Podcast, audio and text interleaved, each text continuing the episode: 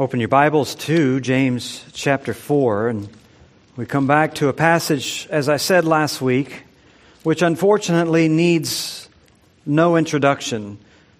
Just because its theme is something that is so familiar to us, it's a theme of conflict.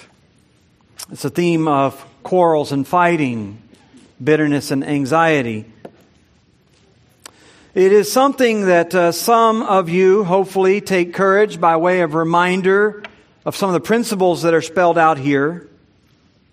But there are others of you, it's hopefully a ray of hope. Once you have been deep into the dark forest of conflict for so long, there has been so much fighting, so much animosity and so much bitterness, so much distance and coldness between you and, and someone who you thought was a friend, someone who you thought was uh, someone who loved you, someone who you thought you were close to, and now you have fallen out with them, and you have gotten so far into it and so deep, you've wondered if there's ever any way out except for just to jettison the relationship altogether. Hopefully, as we have been spending time in this passage, it has been a ray of hope to let you understand that there is a roadmap. There is a pathway out of your conflict. James has been building it for us piece by piece, kind of helping us understand step by step how conflict happens. He's been giving us a little bit of a, an anatomy of a conflict, you might say.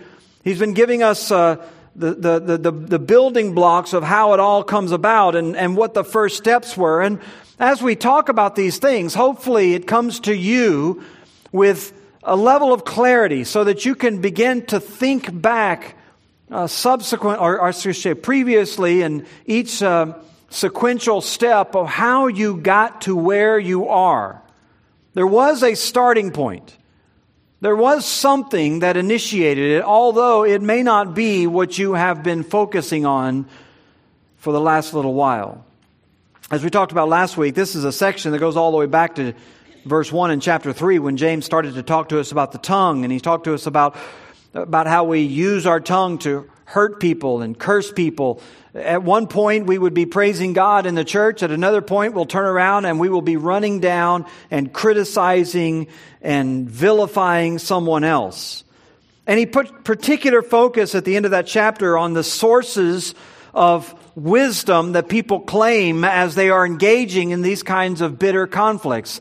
One side, you have you have the, the, the, wisdom from heaven, which he says is pure and peaceable and gentle and open to reason, creating an environment of peace. But on the other hand, you have a source which is creating bitterness and jealousy, uh, selfish ambition, critical attitudes, which he says is from below. It's from, from uh, the earth, or he actually says it's earthly or natural or or demonic. Both sides, in other words, both sides would proclaim themselves to be following wisdom, but only one side has the evidence, he says.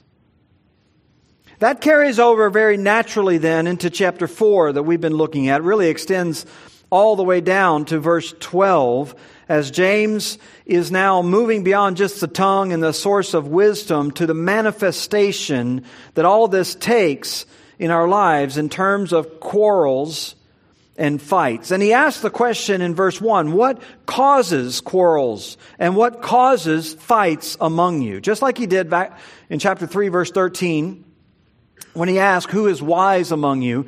He begins with a question.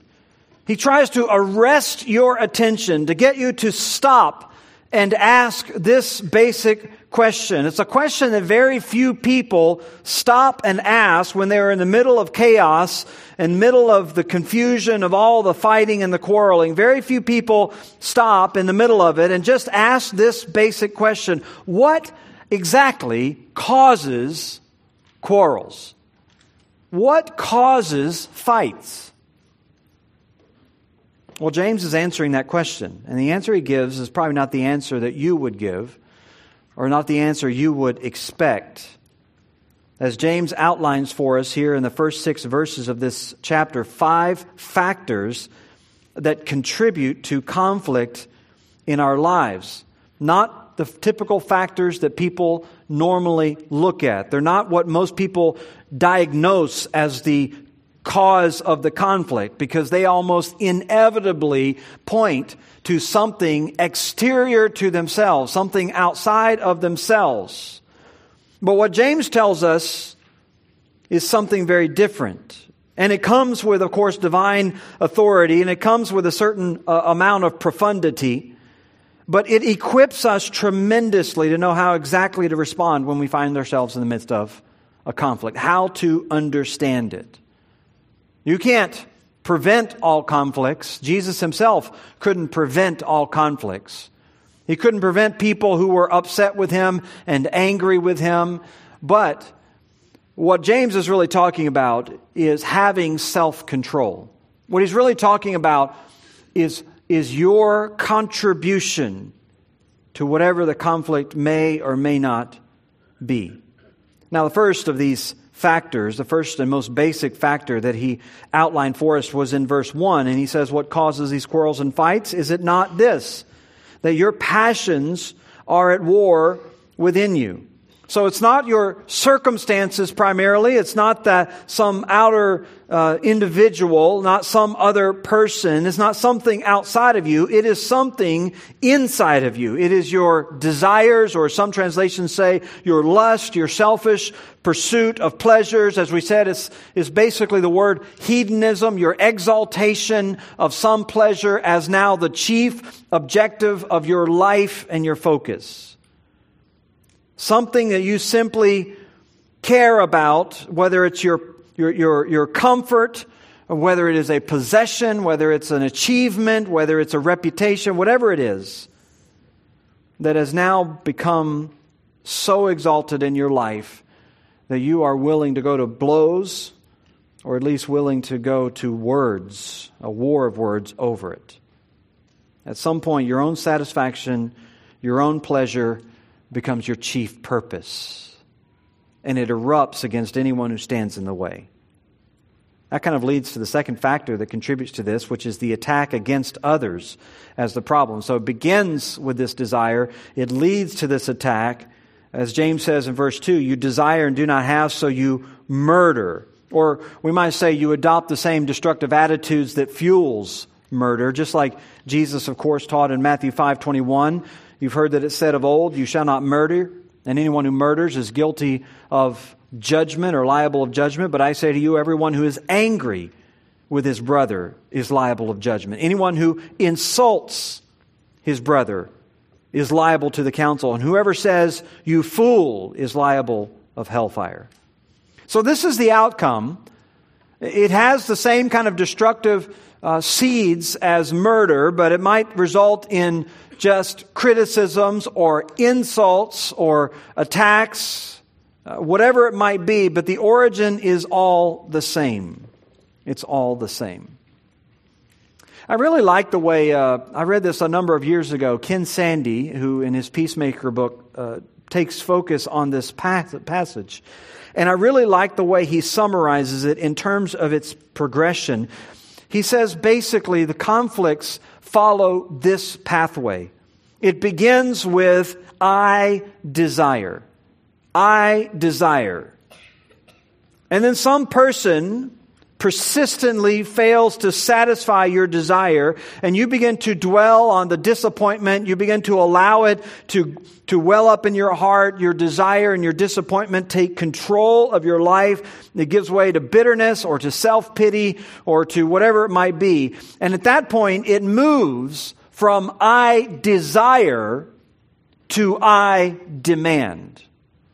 The desire may or may not be good. The desire might be something that's uh, totally fine. But when it moves from I desire to I demand, it has taken a place in your heart that only God deserves.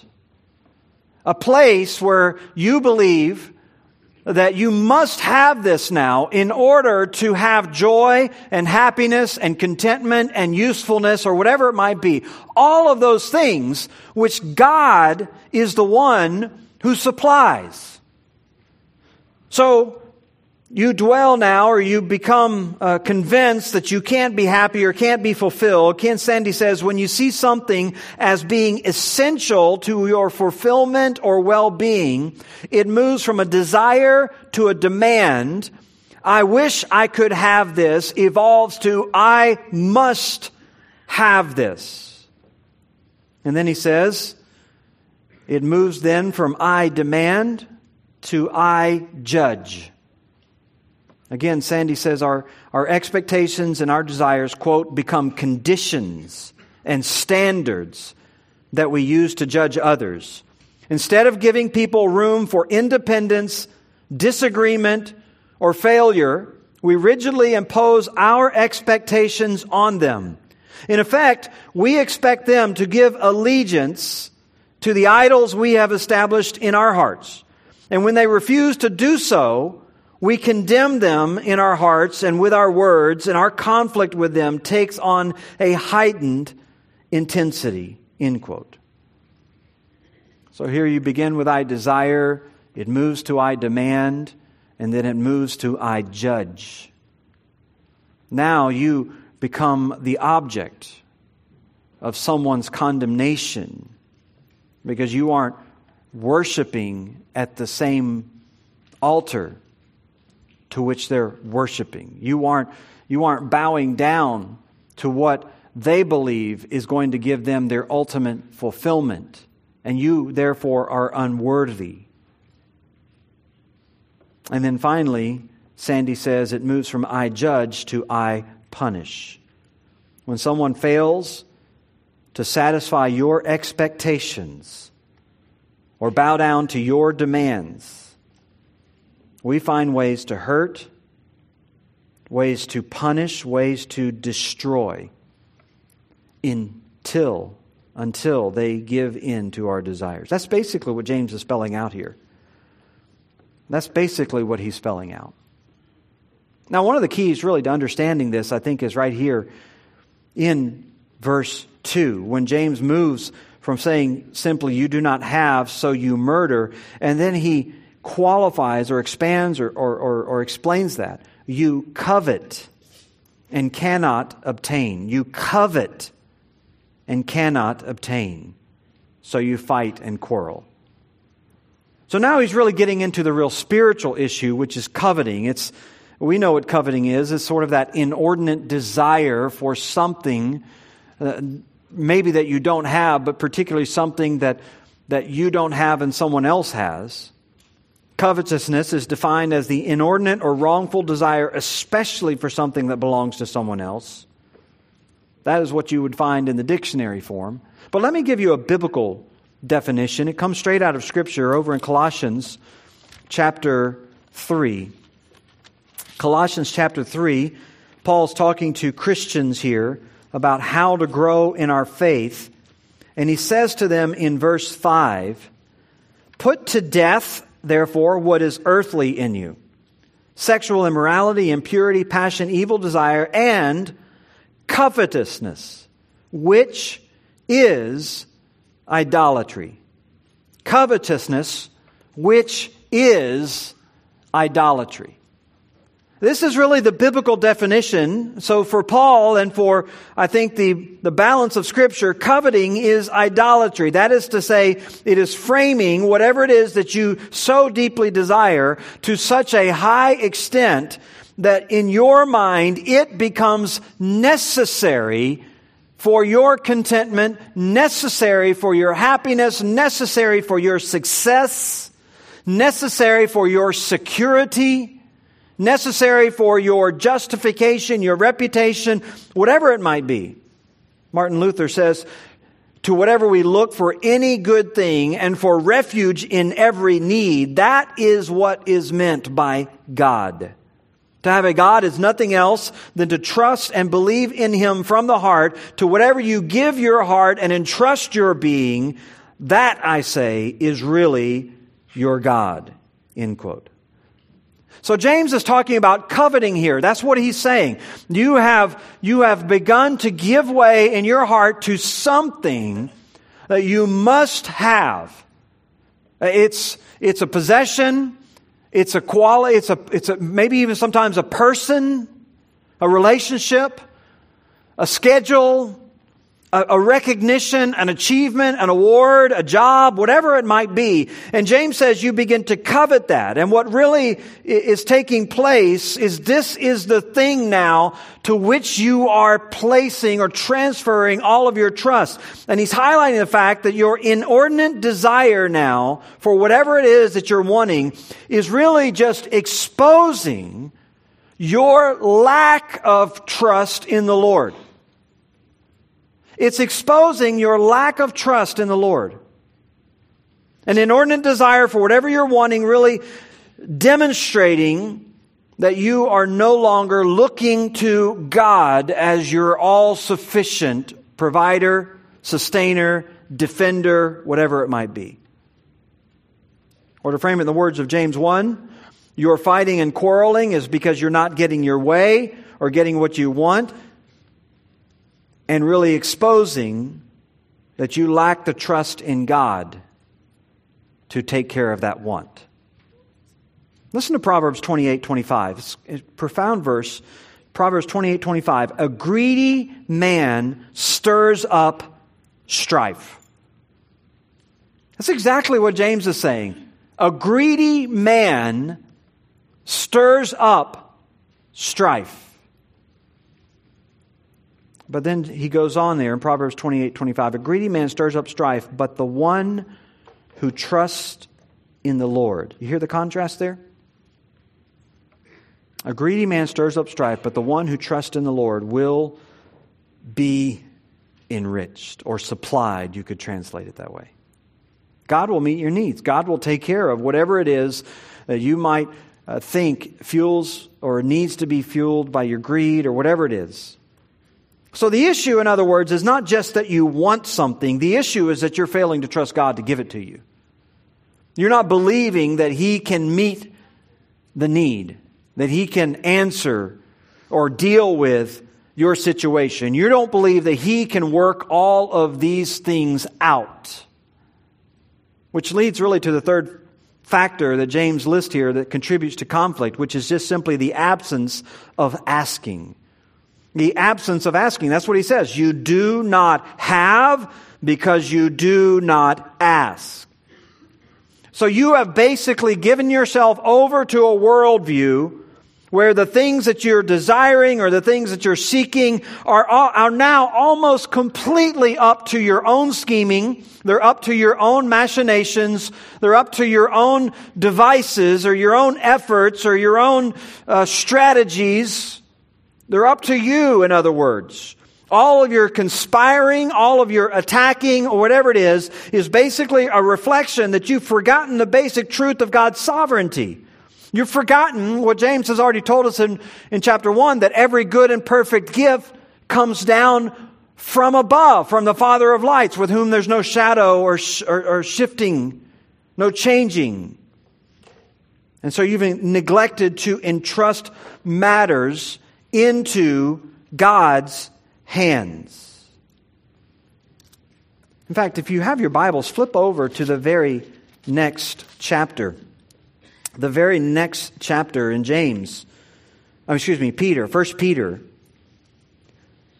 When, when uh, Peter is basically telling us the same thing, and he's framing it in the context of servants uh, but it really extends to everyone. In fact, if you read through the book, you'll see he applies these truths to all kinds of different people. But I want to draw your attention to chapter 2 where he focuses in on servants and particularly those who are, who are dealing with injustices. They're dealing with people who they would say have treated them wrongly, have treated them unfairly. He says, servants, verse 18, servants be subject to your masters with all respect, not only to the good and gentle, but also to the unjust. For this is a gracious thing when mindful of God. One endures sorrows while suffering unjustly. For what credit is it if when you sin and are beaten for it, you endure. But if when you do good and suffer for it, and you endure it, it is a gracious thing in sight of God. So here he's talking about the person who not is being beaten because they have sinned in some way. He says that's just, that's just the law of reaping and sowing. But if you are, are truly innocent, if you truly think that you've done nothing wrong and you're suffering for it, be mindful of God, he says. And he says in verse 21, for this, to this you've been called because Christ also suffered for you, leaving you an example so that you might follow in his steps, his steps. He committed no sin, so he was unjustly beaten and accused. He committed no sin, nor was deceit found in his mouth. When he was reviled, he did not revile in return. When he suffered, he did not threaten, but he continued entrusting himself to the one who judges justly. That's it, folks. I mean, it's so profoundly simple, right? You have a correct view of God in the midst of whatever it is that you think you, you might be deserving of or needful of or what desirous of. You have a correct view of God and then you continually entrust yourself to Him. There's no need for you to revile in return. There's no need for you to attack in return. There's no need for you to, to go to blows. There's no need for any of that. But James here is outlining the fact that you, if you are fighting and quarreling, you have neglected to entrust matters into the hands of God, and instead you have concluded that you have to take these matters into your own hand. You adopt what is essentially the wisdom that is from below, that which is earthly and natural and demonic. And you go on the attack. Now, James, of course, uh, we have already seen this has many of the same truths that you will find in the Sermon on the Mount. And he no doubt is drawing here even on the words of Jesus in Matthew 7, verse 7 Ask, and it will be given to you. Seek, and you will find. Knock, and it will be open to you. Now it's interesting, just in the flow of Matthew 7, those verses appearing in verse 7 come right after, obviously, the first six verses, which are all about what? Judgment, cursing, condemnation. Judge not, lest you be judged, he says, in Matthew 7 1. For with the measure with which you measure others, you'll be measured. With the standard with which you judge others, you'll be judged, he says. So, so in, in light or in the context of this sort of judgmental and critical and sort of uh, uh, uh, uh, condemning spiritual attitude, in the midst of all that, he comes right on the heels and he says, Ask, ask, and it will be given to you. Seek, and you will find. Knock, and it will be open to you. For everyone who asks receives, and the one who seeks finds, and the one who knocks, it will be open to them. Or of which one of you, if his son asks for bread, will give him a stone, or if he asks for a fish, will give him a serpent, or, or, or, or if you then, who are evil, know how to give good gifts to your children, how much more will your Father who's in heaven give good, good, give good gifts to those who ask of him? So he's basically saying you can trust God. You can trust God. As James says, you find yourself in the midst of a trial. You find yourself in the midst of a difficulty back in chapter 1. If you lack, if you lack wisdom, ask God who gives to all generously without reproach and it will be given to him. God will give. He's generous. He's generous. So here's James teaching the same thing that Peter is teaching, the same thing that Jesus is teaching. Your quarrels your fighting, your animosity is nothing but a bare reflection of your lack of trust in the sovereignty of God. Now, this is also very similar to the kind of counsel that Paul gives to women in Philippi who were also in the midst of a fight. In fact, it was a notorious fight. It wasn't something that had just erupted in the church and a few people knew about it, this had become notorious. In fact, this was such a squabble and such a fight that word of it had leaked beyond the walls of the church to the extent that people outside of the church and now even Paul had become aware of this massive conflict that had erupted at Philippi between these two women. And in Philippians 4 2, he says, I entreat Euodia, and I entreat Syntyche to agree in the Lord. So he brings up their situation, he names them by name, and he calls on the church to help these two women in the midst of their, their conflict, help them to get along. And his basic counsel to them is the same as what we heard from James or Peter or from Jesus. He says in Philippians 4 5, let your reasonableness be known to everyone. So where, where, we, where have we heard that? We heard that in terms of the, the wisdom that comes down from above, the wisdom that is open to reason, open to discussion, open to dialogue. Let your reasonableness be known to everyone. The Lord is at hand. And do not be anxious for anything, but in everything by prayer and supplication with thanksgiving let your requests be made, known to God. So, so here he basically tells them, in the same way that James is telling them, you need to adjust your view of God. He is not remote from your situation. He's not removed from your situation. In fact, Paul says, the Lord is at hand. The Lord is at hand. And consequently, he is able to act. He's able to do something about your situation. He sees it. He knows it. He understands it intricately. He knows the justices and the injustices, the rights and the wrongs. And Paul doesn't even try to figure out which one of these women may be right or wrong. He's in prison in another city, in another country. In fact, he's too far away to get into the situation and to find out the details. But it really doesn't matter. He can tell them to stop their fighting and just simply trust that God is near.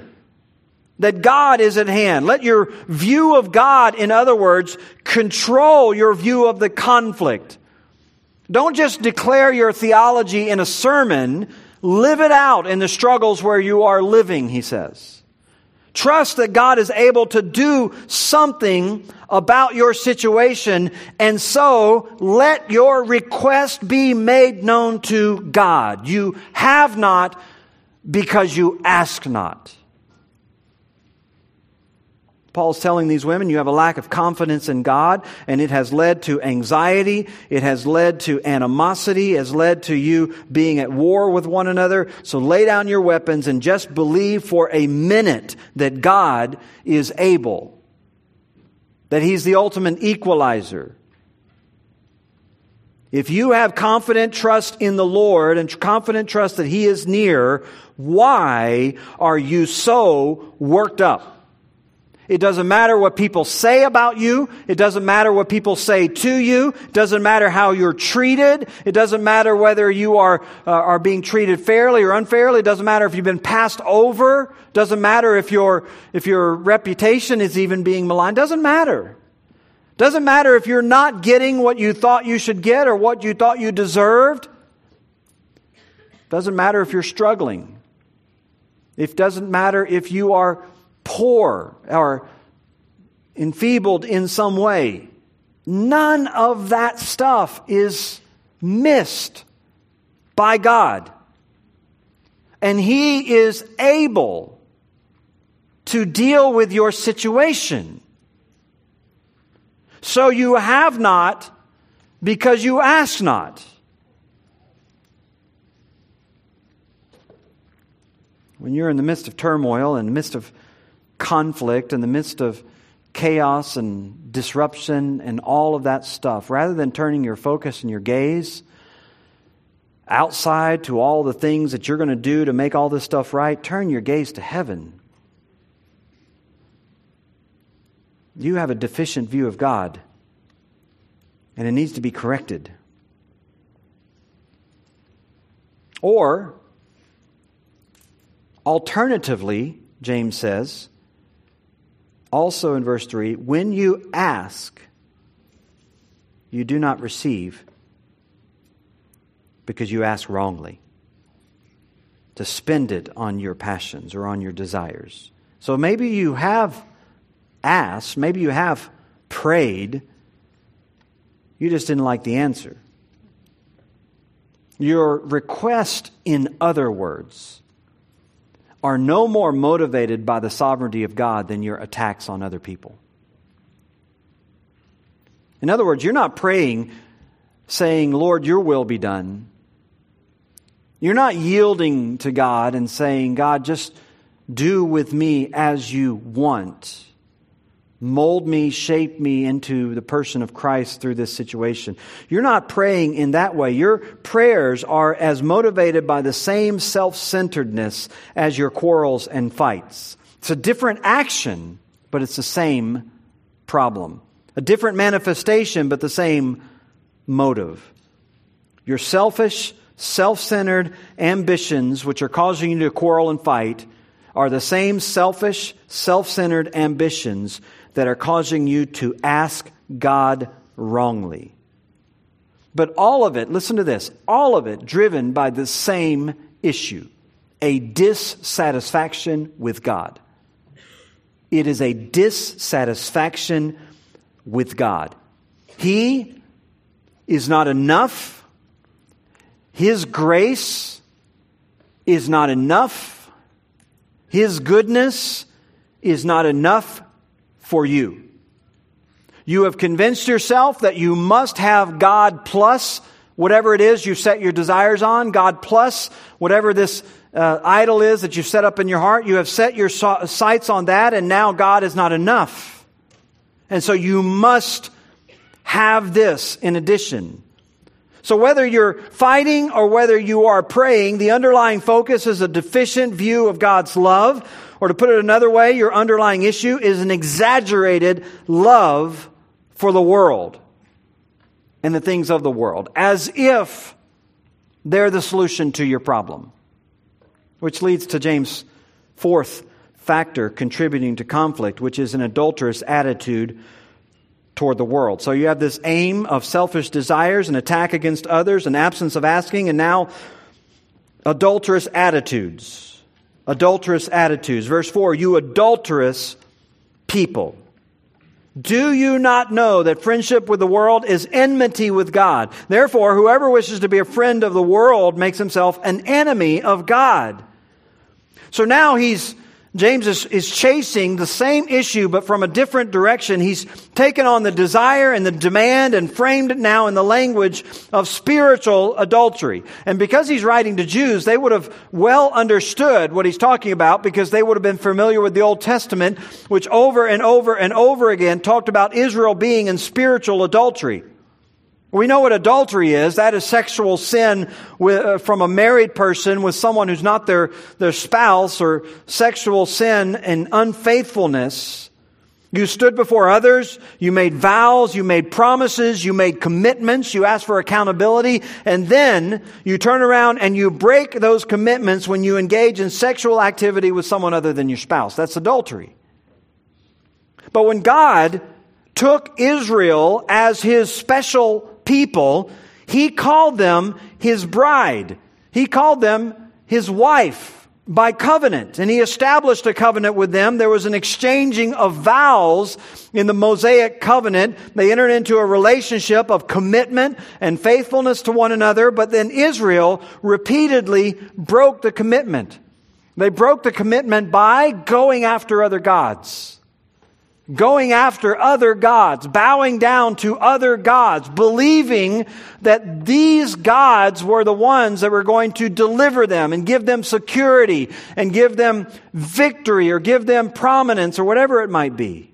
And so when James comes along and he uses this language, you adulterous people, Jews would have immediately understood what he's talking about. He's telling them they have idols they have idols. They are discontent with God. They are discontent with where God has them. and they have set their hearts and their minds and their hope on something other than Him. And they're willing to dishonor God in order to get it.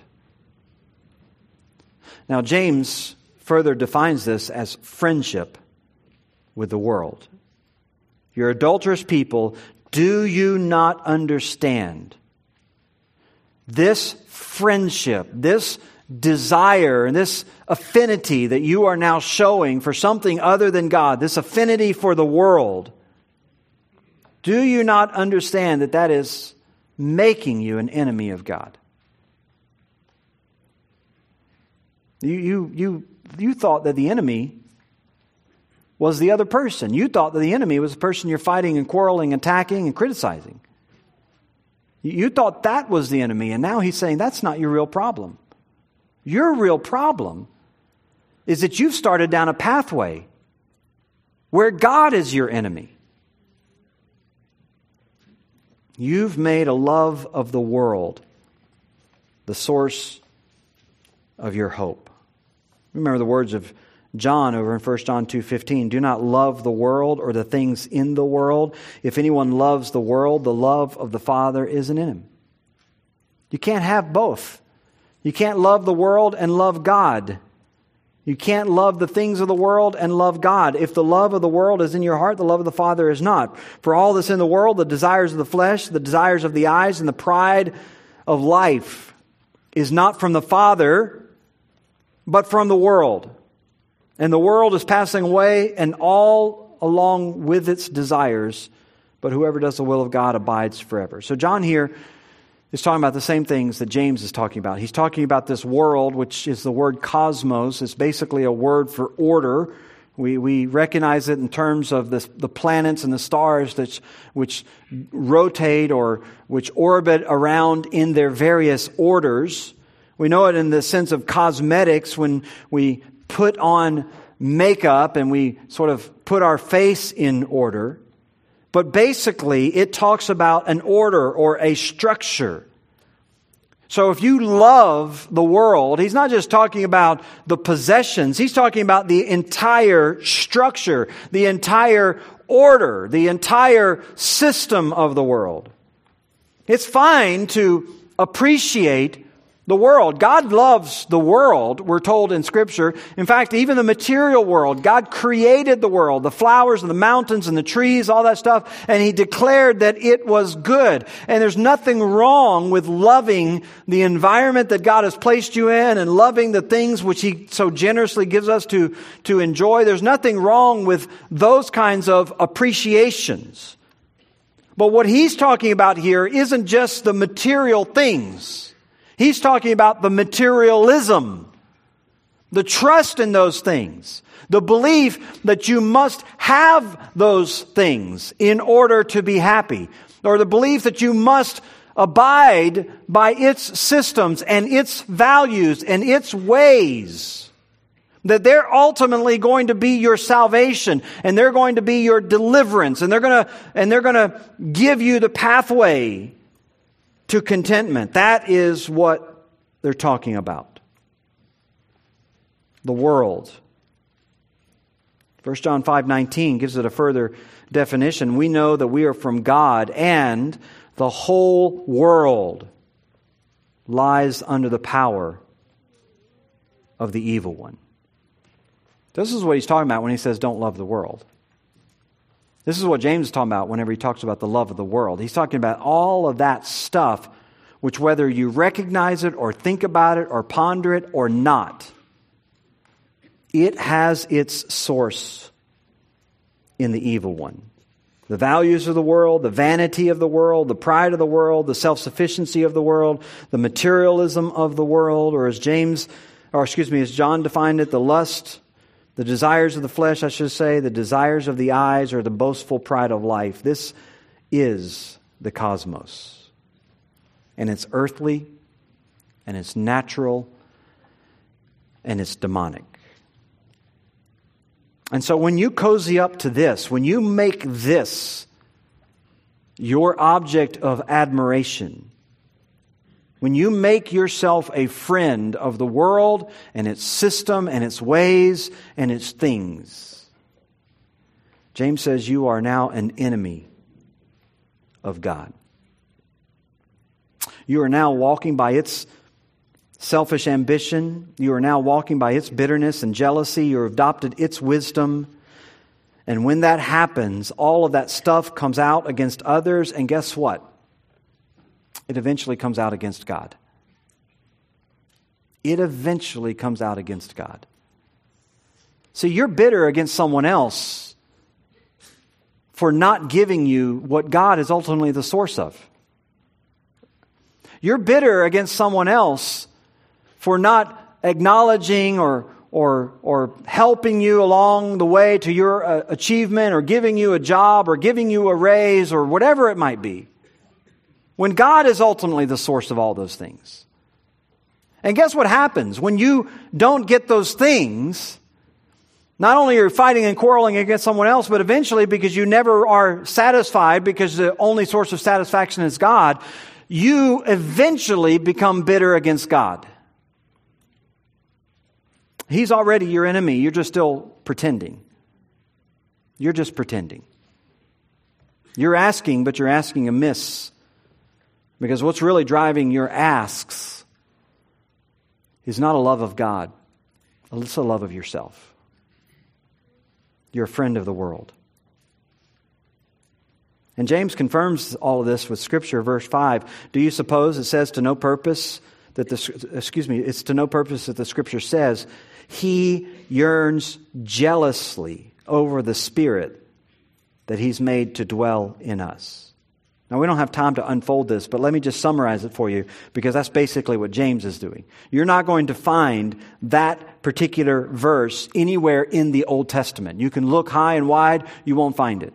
When James says the scripture says, he's not quoting a particular passage of scripture. What he's doing is he's summarizing the totality of scripture. Everything that you read in the Old Testament would drive you to this same point, and it is abundantly obvious. It's not hard to find. God is a jealous God.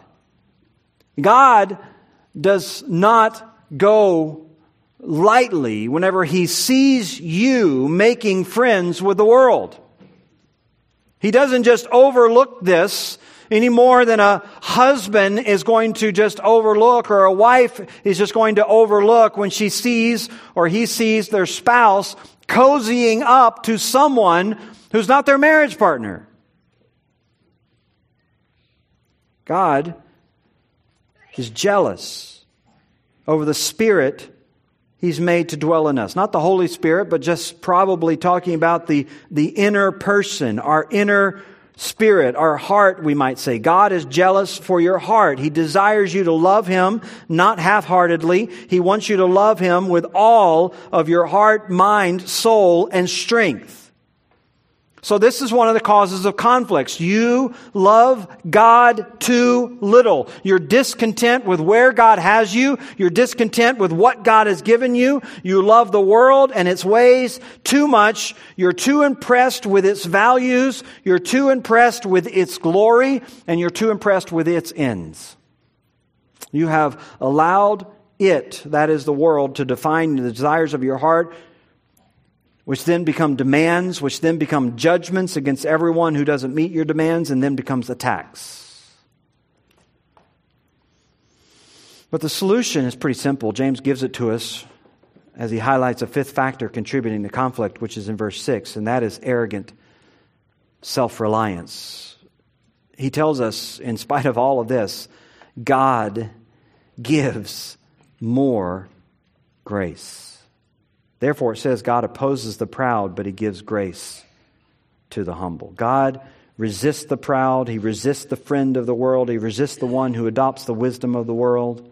The word pride here, by the way, huperephanos is the word. Huperephanos. Basically, it takes the word huper, which is the word over, and the word phanos, which is the word to manifest or to show. And it talks about the person who wants to show themselves over everyone else. They want to demonstrate themselves over everyone else. The one who thinks that they're above everyone else, who thinks that they ought to be exalted above everyone else. they are exalted in their own mind. They're focused on their own opinions, on their own agenda, on their own ends, on their own thoughts. They claim to love God. They might even still be praying to God. But in their actions, even in their prayers, they're focused on themselves. Their internal desires have become demands. They've laid those demands on everyone around them. They haven't been met, and so they've become critical. And the real issue is their inner pride. But James says God resists that. God resists you. He resists your goals, He resists your self sufficiency, He resists your friendship with the world, He resists your attacks, He resists your criticisms. He resists all that. He sets himself against you. Instead of trusting God, you've turned to the wisdom from below.